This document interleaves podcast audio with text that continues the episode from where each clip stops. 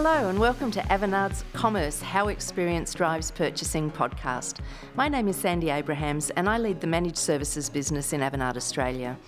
I've also spent time working in the retail sector and am absolutely fascinated by this topic. With me, I have John Manar, Commerce Solutions Specialist in Greater Asia for Sitecore. Thanks for having me, Sandy. No, you're welcome.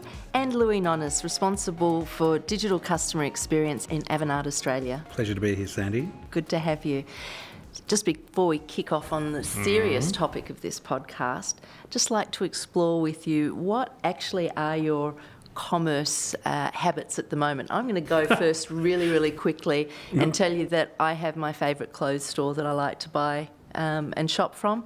And I have a son who also has worked out at 14 the wonders of online shopping, and he does know my PayPal password, so it gets a bit dangerous sometimes. What about you, John? Uh, in my house, I have a, a, a wife and three daughters. Uh, we buy a lot of groceries. I'm reliably informed that we buy a lot of fashion uh, as well um, from a number of different retailers. And my wife's a kindergarten teacher, so she actually buys a lot of uh, books uh, for her kinder from online sources. Mm. Yeah, I'm pretty much the same. Uh, wife and a 10 year old son. Wife loves actually local labels like Iconic to buy her clothes from. Free delivery, which mm-hmm. is a mm-hmm. big upside. Um, so we're, we are forever getting deliveries to our house. Every single day there is the mailman with a delivery. My son has also discovered the wonders of online purchases and realised how limited we are in our uh, department stores here in Australia. And I, unfortunately, am a bit of a sucker for Instagram and some of the ads that come up on Instagram, and I just instantly buy them. My gosh, I've never heard anyone who's bought off Instagram. Well, you I are have. the first. Tick, that yes, that's right. Tick that one. So, John, tell me, what is a commerce solutions specialist? I do get that question mostly from my family. So, I'm not an e-commerce specialist. I am the business head or inside uh, Sitecore for Greater Asia. So essentially, everything around commerce from a retail business to business. How is there an ROI in our in our system? Why would people put a commerce play, inject that into their tech stack? So that's all under my brief.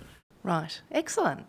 And uh, Louis, in your role leading uh, digital customer experience for Avanade Australia, what do you do? What does that mean? Yeah.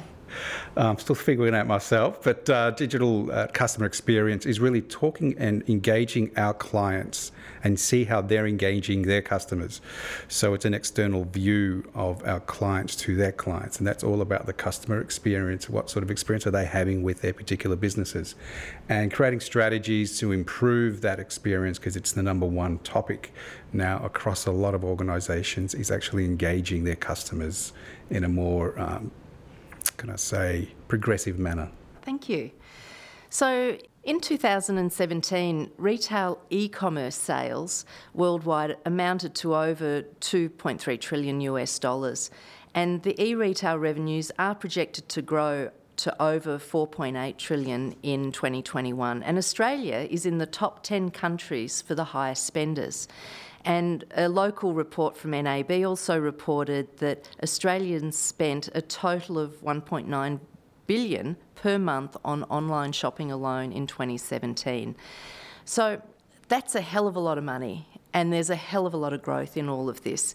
But there's something in this that really intrigued me, and that is the e commerce versus commerce. And you called that out in your title, uh, John. So I just want to explore what is the difference between e commerce and commerce? Oh, look, I think, I think what it amounts to, if we're talking in today's terms, we would have started talking about e commerce perhaps 10 years ago, where the e commerce division of a, a, retailer would have been two blokes in the corner of the office who were beavering away on their laptops. Now, the expectation of the consumer is that it's seamless between your online or your digital play and your in store bricks and mortar. There's no difference. So, as, you, as I pointed out, my job title doesn't have e commerce, it's commerce. Because the days of being able to separate them uh, are gone. It's one seamless brand experience uh, to Louis' uh, role, it's the customer experience, they don't actually care where they're interacting with you. So, again, thinking about those numbers, if there's 1.95 billion per month in online shopping as reported by NAB, then I would put to you that the digital uh, processes of those retailers contributes more in store. So there's 1.95 attributed to, to buying it online, but they're also influencing the in-store purchase or the loyalty programs or the acquisition play. So it's that's why it's not e-commerce, it's commerce. Commerce now. Expectations have moved. Yeah. Okay, so they're coming together basically. Yeah, yeah. So, Louis, I mentioned some big numbers there. Uh, how do you judge the success of commerce? In Australia? Yeah. Globally? It's an interesting question. So, in Australia, we have typically been very slow in adopting tech, and that's fundamentally due to our heritage mining companies, resource companies. But we've now, I think, one of the key areas that's changing all of this is through our dispersed geography, we're having a digital first sort of lens towards buying things. People that live out in the outback, people that live in rural areas, they don't have the opportunity to actually go into department stores. Uh, we now have the option of buying all of our items online globally. So, uh, my son, for example, is really into the NBA. I can't find his particular NBA player that he likes here in Australia. I have to go onto the website in the US, and within two weeks, it's delivered at home. So, I think it's a, it's a digital first, commerce first thinking now, and I think it just suits the Australian way of life. So, talking about judging success, what are some of the key factors uh, in Australia for achieving success with commerce?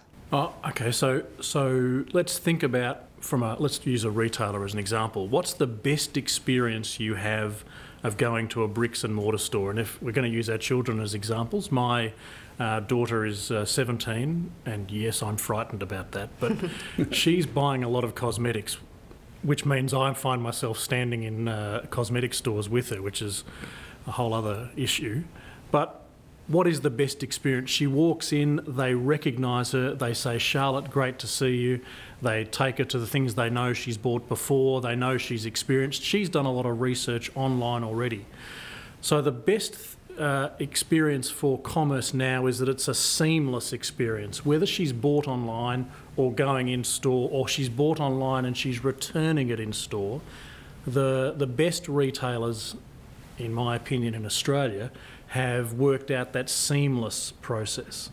Um, and it tends to be those retailers that started their business, say, after 2002, 2005, somewhere in that region. So they've been always been a digital company, not been a, uh, a legacy company that's adopted digital practice. So, So- that's what we're seeing. Okay, so for the companies that uh, started before 2002 or 2005, how do they cope in this brave new world? Uh, well, there are examples of those doing well, um, but there are examples of those who are stuck with more legacy systems that they've they've added digital capability to. Some are now, uh, to, to Louis' point about us being relatively slow adopters. Um, that's true. We, we've had uh, big box retailers who just rely on their geographical uh, footprint and were slow to adopt an e commerce play and held back by both board level, by intransigence, by this is how we've always done it. Digital's accelerating. What we're finding now is even those guys are having to work to catch up, to catch up with their consumer the the digital native consumer is now in charge, and so those retailers are having to catch up and work harder to keep up.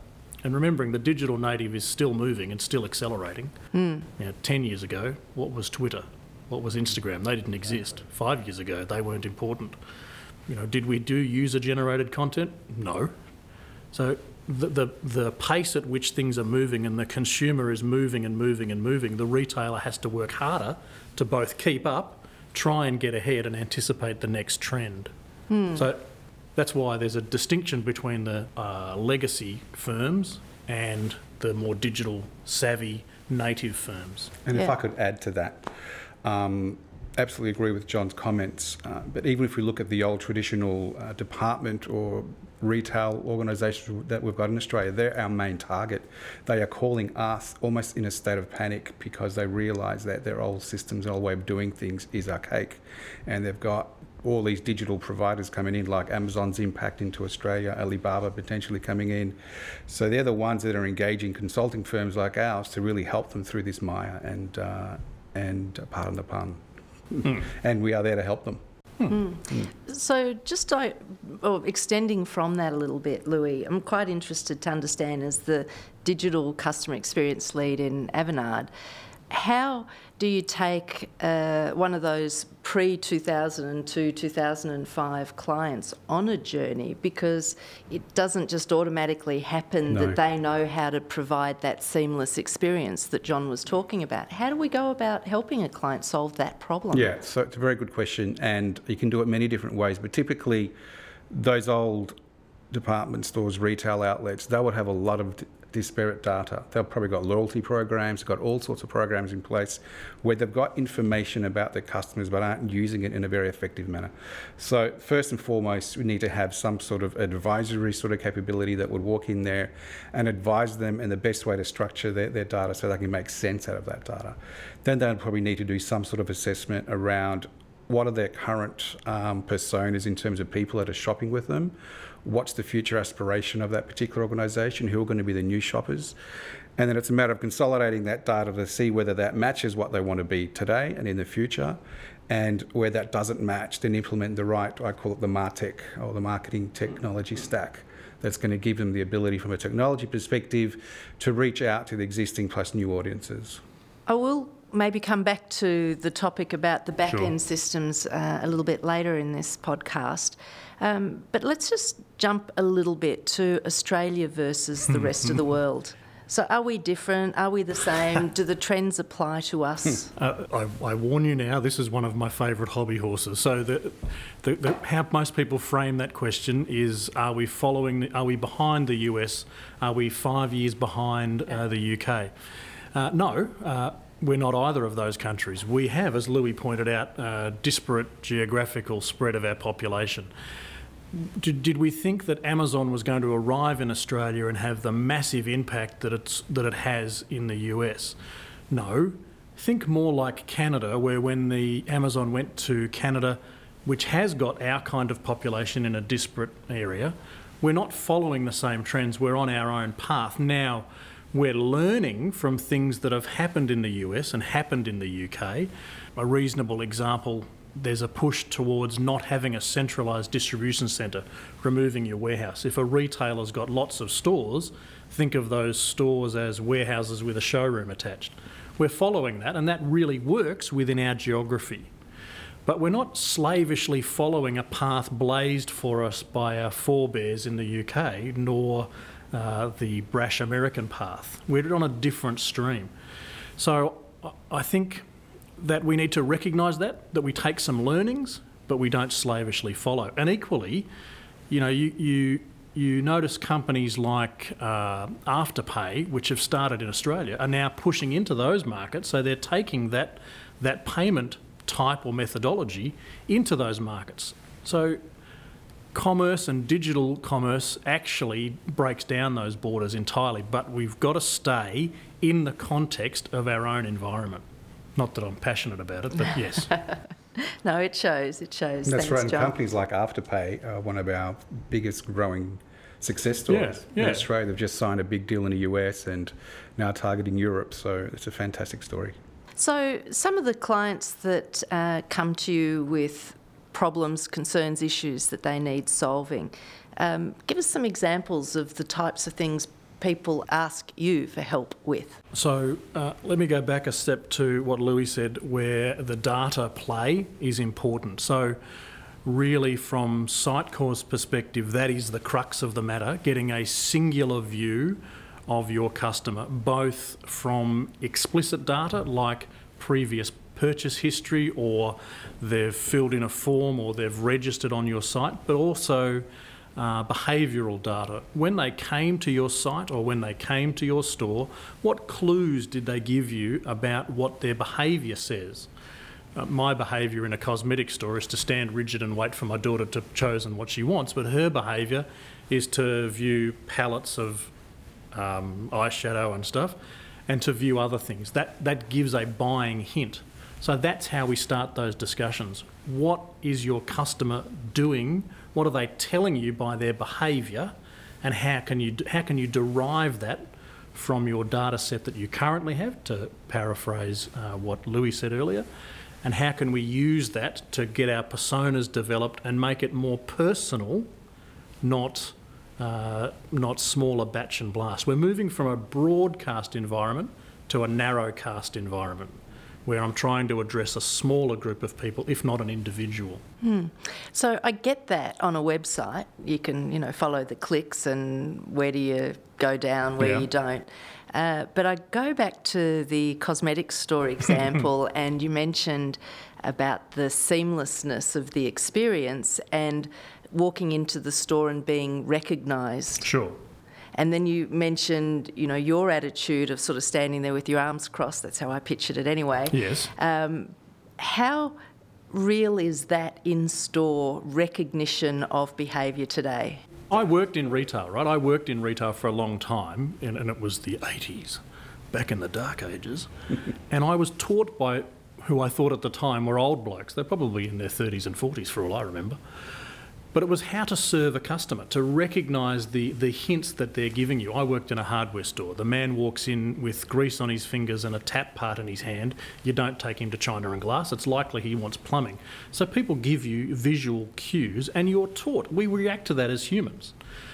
So online, we can react to that. We see someone's coming onto our site and just browsing the things that are on special, or they come to uh, one of our department stores, and I look at only men's clothing. The likelihood is, or I'm looking at men's suits, or I'm looking at you know uh, spring racing carnival things. They're, they're getting some visual clues about what's going on. I put things in the cart and then I abandon cart. I might have gone in store and bought them anyway. So going back to our data set, that's the seamless experience. If I've looked at it online, or if I'm a loyal customer, now this is the real crux of the matter. If I'm a loyal customer and they know who I am, I've looked at it on my mobile, and most people look at stuff on their mobile. And I go in store, they can. There is technology available that says you know what I've looked at. Now you know I've walked into store. So going back to my daughter, she has the app of that particular firm. When she walks in, it probably triggers a marketing beacon somewhere, and they know that a high value customer is in the store. So there's, there's, and that's probably why they know her name.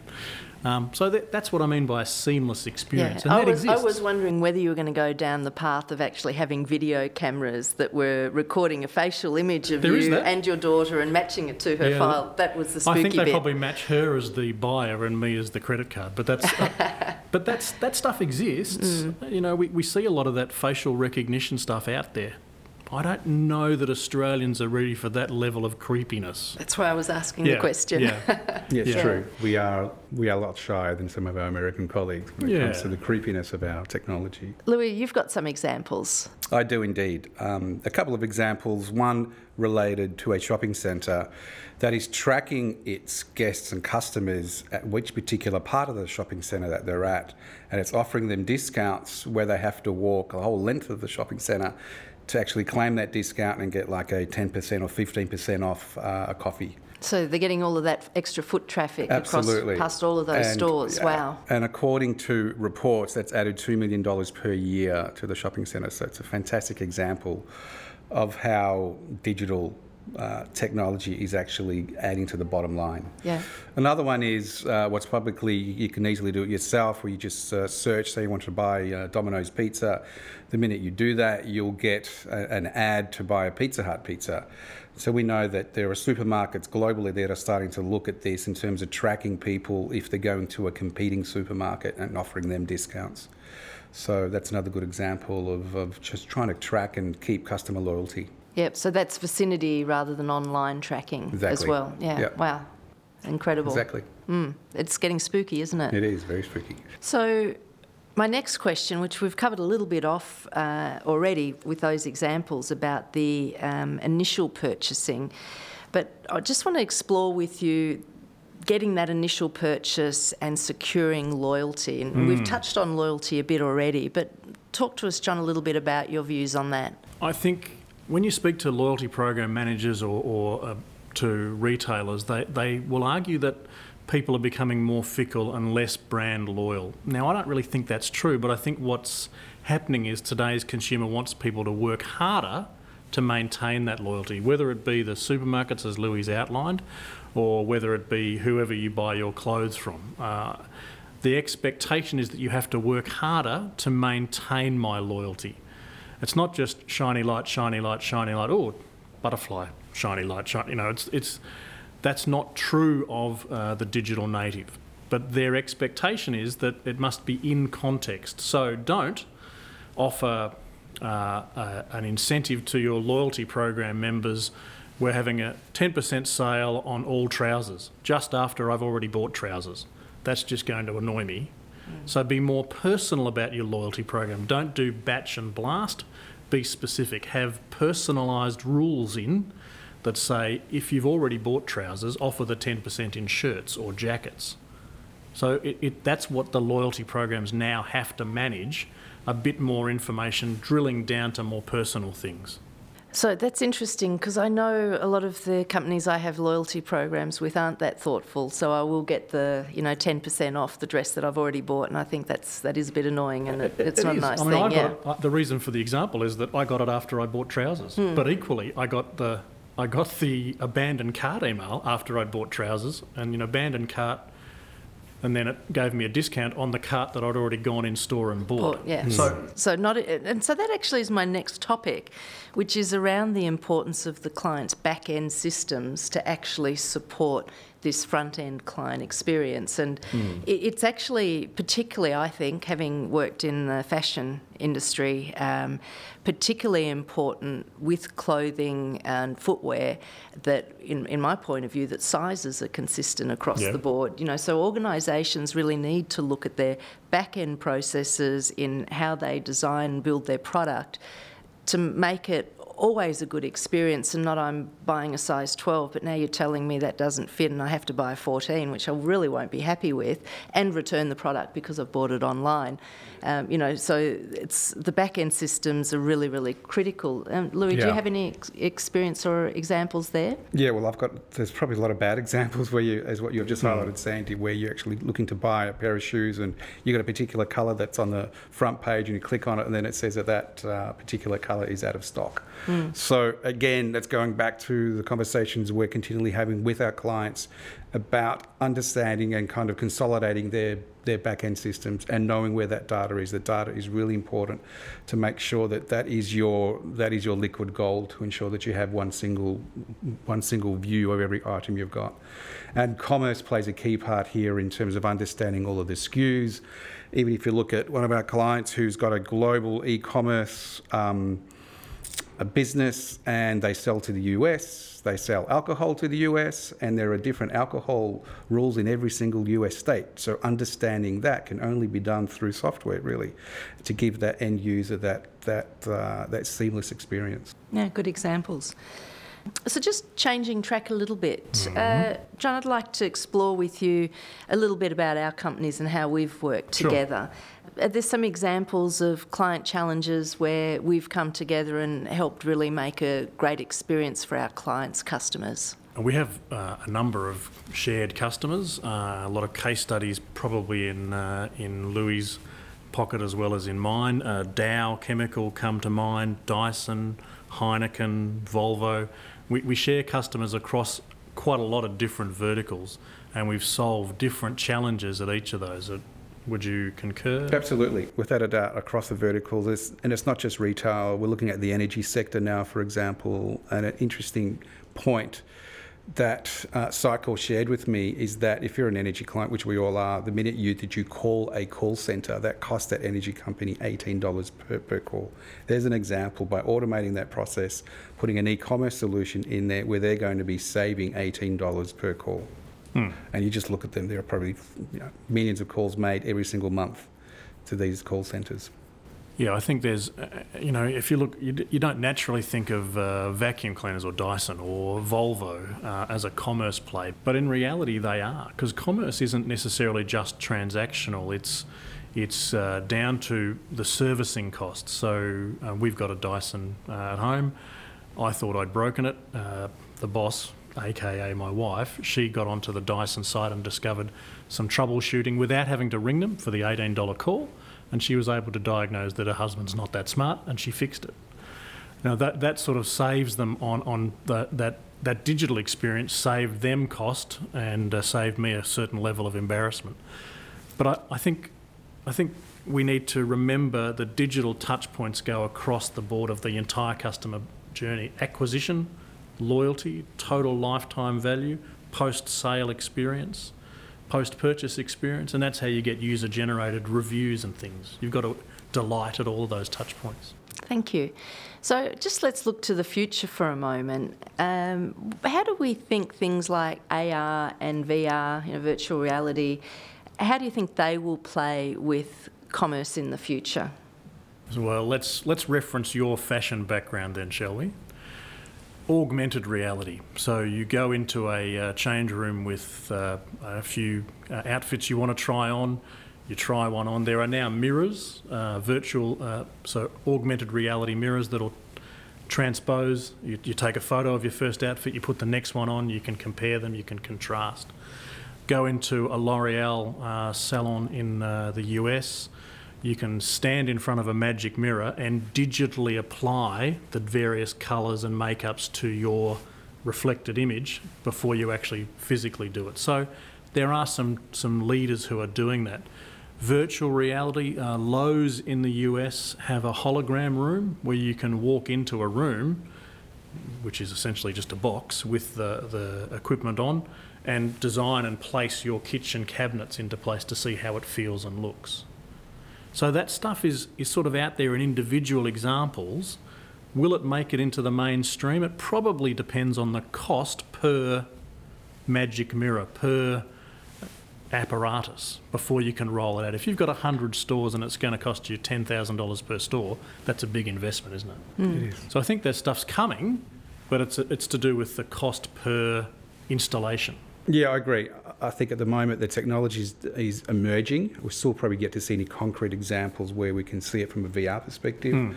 I would say maybe from an AI perspective, we're kind of we're seeing it with Google Home and Alexa at mm. home, where you can create a ask Alexa to build up a shopping list for you, a grocery list, and then towards the end of the week, say Alexa, go and purchase my groceries, and it magically appears at your door a few hours later. So there's things like that that I think that are more kind of tangible now but definitely the augmented reality and virtual reality, I think that's coming, but we still don't know exactly what that means from a commerce perspective. So when all of that becomes commoditised, we're likely to see a bit more of it then. Yeah, I think that's how it'll be. Yeah. I, I think that's it's hard to predict the future. There's whole companies that do futurists, but you can see some of it emerging. If you were to give your customers one piece of advice to prepare for the future of e commerce or commerce, what would it be? John, let's go first. From our perspective, it's the coming wave of voice technology. Uh, whether that's voice searching or whether that's understanding that you need to have your data in such a place that, that you are ready to enable that. It's a bit like we knew mobile was coming, voice is coming, and you only have to go and look at Google's latest release where the Google Assistant rings uh, a restaurant and gets a booking or rings a hairdresser. Voice is going to be incredibly important. And uh, earlier example about uh, Amazon Alexa or Google Home, that's voice searching. In order to get that to work for a retailer, they must prepare now uh, and prepare their data in such a way that those phrases are recognised. Mm, yeah. Thank you. And Louis, what about you? And that is extension to what John was just saying. Um, from a user experience perspective, it's all about the data. I think we talk to clients all the time and we always ask them, how well do you really know your customers? And a lot of them are just second guessing. Whereas the data is there, yes, it's in disparate systems. So the consolidation of those systems, the consolidation of data is going to give them straight away today a much better view of what their real customers are today and what their habits are and what their future habits are going to be. And that is the baseline that can be started today. And then from that, you can build a whole personalization strategy and a whole future strategy around commerce and personalisation, and obviously adding lots of dollars to their bottom line. Thanks, Louis. So, my real big takeout from today is the value of data in all of this equation, which happens to be something I'm pretty passionate about right. anyway. Fantastic. Uh, yeah.